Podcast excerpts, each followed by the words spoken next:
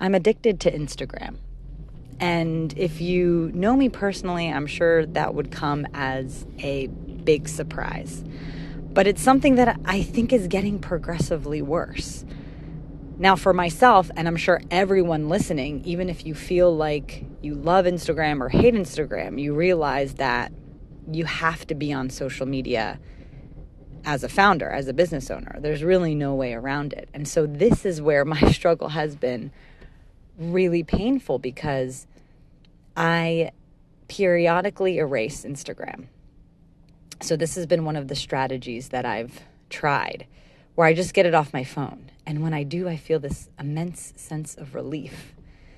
But the problem is is that not only for my own social media account for my business, but for the businesses that I work as a fractional CMO, I need to be on on top of what's going on on social media. And so for me, it is a necessary evil, as I'm sure it is for you. And what's the problem? The problem is that I read it, I mean, I look at it like a magazine. And I have a very specifically curated feed of like recipes and IKEA, IKEA hacks. That's like what I enjoy looking at. And I just feel like I waste time, even if it's just five minutes. Like I'm so acutely aware of how important filling your time with meaningful things are. And Instagram does not add anything into my life. I mean, I realize that I've just been looking at kind of the same recipes over and over again and the same IKEA hacks. It's like, how many times can I you know, make a mal- Malm dresser look, you know, more upscale. Like it's it's just a waste. And so this Monday motivation is more like a rant on you know, what can we do? What are the steps that you can take to really protect yourself from just wasting time? And even even more, you know, if you're not consumed by recipes and IKEA hacks, then there's just a lot of political noise that is so intensely stressful right now. And yes, everything's go in the moment of my recording this, there's been, you know, recent flare-ups between Israel and Palestine. We have a looming election coming. We have just global warming, it, everything, right? Everything. And so getting bombarded by these messages, all they do, or the way that I think about it, is that everything that's not focused during my day on growing my business and growing myself as a leader and a business owner, an entrepreneur, and focusing my time on how I could be a better mother and a better partner. These are the things that actually meaningfully touch my life, meaningfully impact my life. And mindlessly scrolling through social media is really hindering me and all of us. So, here are three things that I do. And again, this is like an ongoing battle, but these are the things that I that I need to be aware of and be periodically doing in order to keep my time in check. And the first is erasing social media apps. So, I do this Uh, irregularly and it's a pain that I always have to go back into them because of work. But getting rid of them altogether is the best way that I know to re- resist the urge. And so when I do erase those apps, it is an extra step because I have to remember to log in on the desktop, which is a much mm, laborious experience. And so it takes a little bit more time. You have to remember to do it. But if you have to check messages and you have to check performance, then absolutely um, getting it to the desktop is a great option. So I, I'm, I'm going to do as soon as I'm recording it, I'm erasing it. now the other thing that I do is I, um, I have my phone on grayscale. So if you go into your settings, I'm, I know every single phone has it. But for the majority of the day, I have put my phone on grayscale. So from like I think minus maybe one hour of the day from like 6 a.m. to like 5 a.m. So the whole entire day, I have my phone on grayscale. So, why is that important? It's because the phone is des- I mean, the phone is designed to make you addicted to it, right? But these candy colors, like I swear to God, just as I was beginning, I was going to record this podcast for you.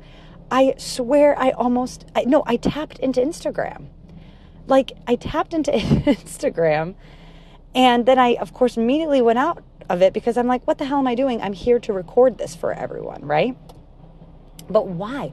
That little icon, that pink and and red and you know orange icon, it is just like candy, and you just want it.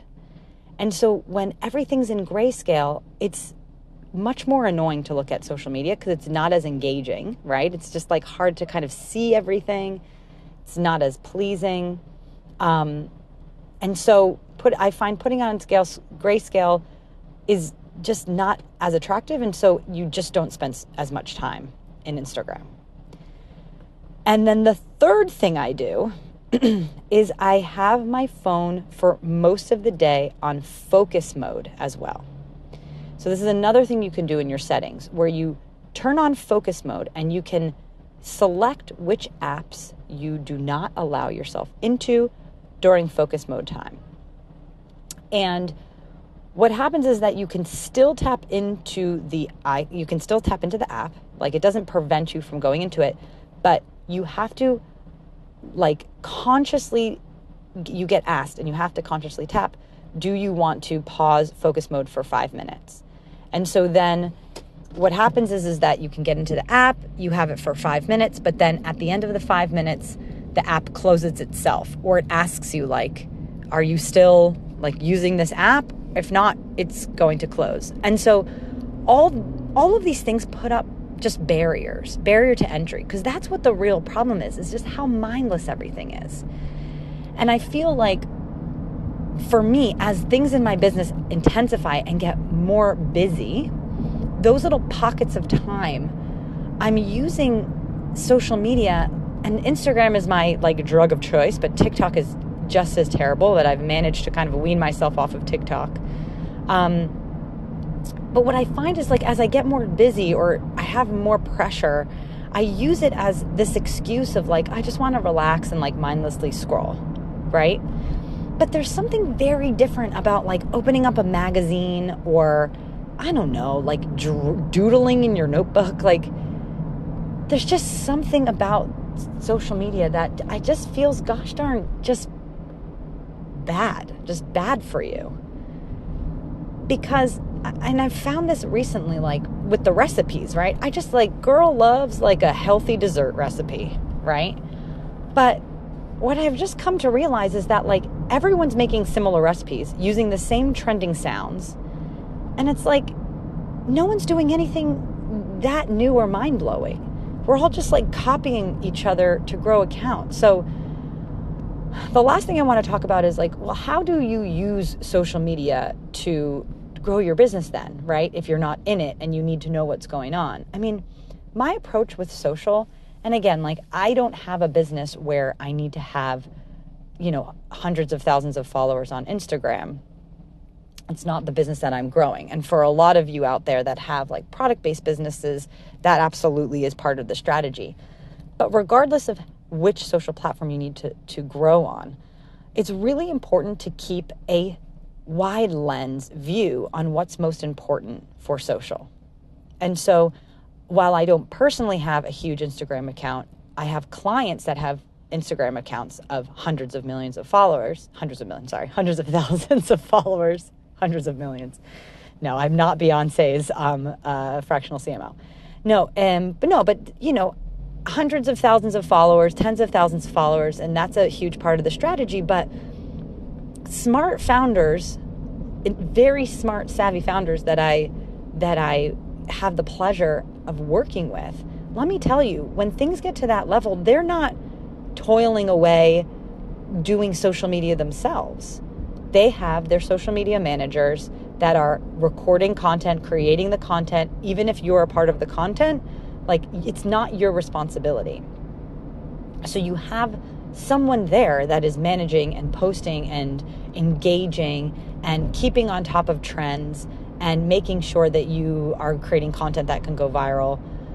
So the point is is that even if you're small, like you can still take this approach. You can still have this degree of separation between you as the founder or the creative and the actual platform and engaging in the platform and actually getting stuff executed. Because don't don't go on, don't be sucked into this idea that you need to be on social, understanding what's going on and really like getting sucked in because it's part of your job responsibilities. I think that, you know, on the other end, like keeping a distance between you and what's going on in, on the platform is even better because you want to just be focusing on the outcomes, right? You want to be focusing on the performance and keep your head down and do the work in terms of create valuable content. Just keep putting out valuable content into the world, things that are interesting or entertaining, making sure that the content that produces good quality. Because in the end, like, yes, a trending sound or, you know, going viral, it may be great for like a boost in followership and this kind of like vanity metric of what are the numbers, right? But let me tell you, you it's way more important to have followers that are going to be potential buyers or customers rather than people that just start following you because of some trend that you did. Because that person might not necessarily be a buyer. And I, I see a lot of people wasting time with that. So keep your head down and do the work and implement these three things I suggest, right? So, first is just erasing the apps once in a while, just give yourself a break. The second is keeping your phone on grayscale so it's not so much eye candy to consume. And the third is try focus mode where you're kind of like locked out of certain apps and it really helps you to keep focus. But it is a daily struggle. Really, it is because it's just so easy. But let's not get sucked in by the comfort and the easiness of it because at the end of the day, the idea I just want to zone out and scroll social because it's going to be relaxing is actually the opposite. I'm sure there's tons of studies that show like how much more anxiety we have when we open Instagram or any social accounts. It's not like lowering our cortisol levels, right? It's actually like flaring up anxiety or comparison or whatever, right? Stress. So, hoped you enjoyed this. I, I know it's not super motivational, but I just wanted to share what's going on in my world and on my mind because I know a lot of other people probably have the same struggles and it stinks. Um, but with some hacks and just really some high level thinking and really being intentional about your time within your day, it gets easier, right? Because if you are conscious that really like, just put a layer of consciousness in front of what you're doing, it is easy not to make those wrong choices on how to spend your time, right? But you have to put some hacks in place to make it easier to kind of stop that automatic that automatic response, right? We've all been like Pavlov's dogs. We've all been conditioned to just get rewarded when we open those apps, right? It's just like jumping into Candyland for our eyes. So, good luck and let me know what strategies you're using because I'm always on the hunt for more ways that I can stay focused and stay out of social apps.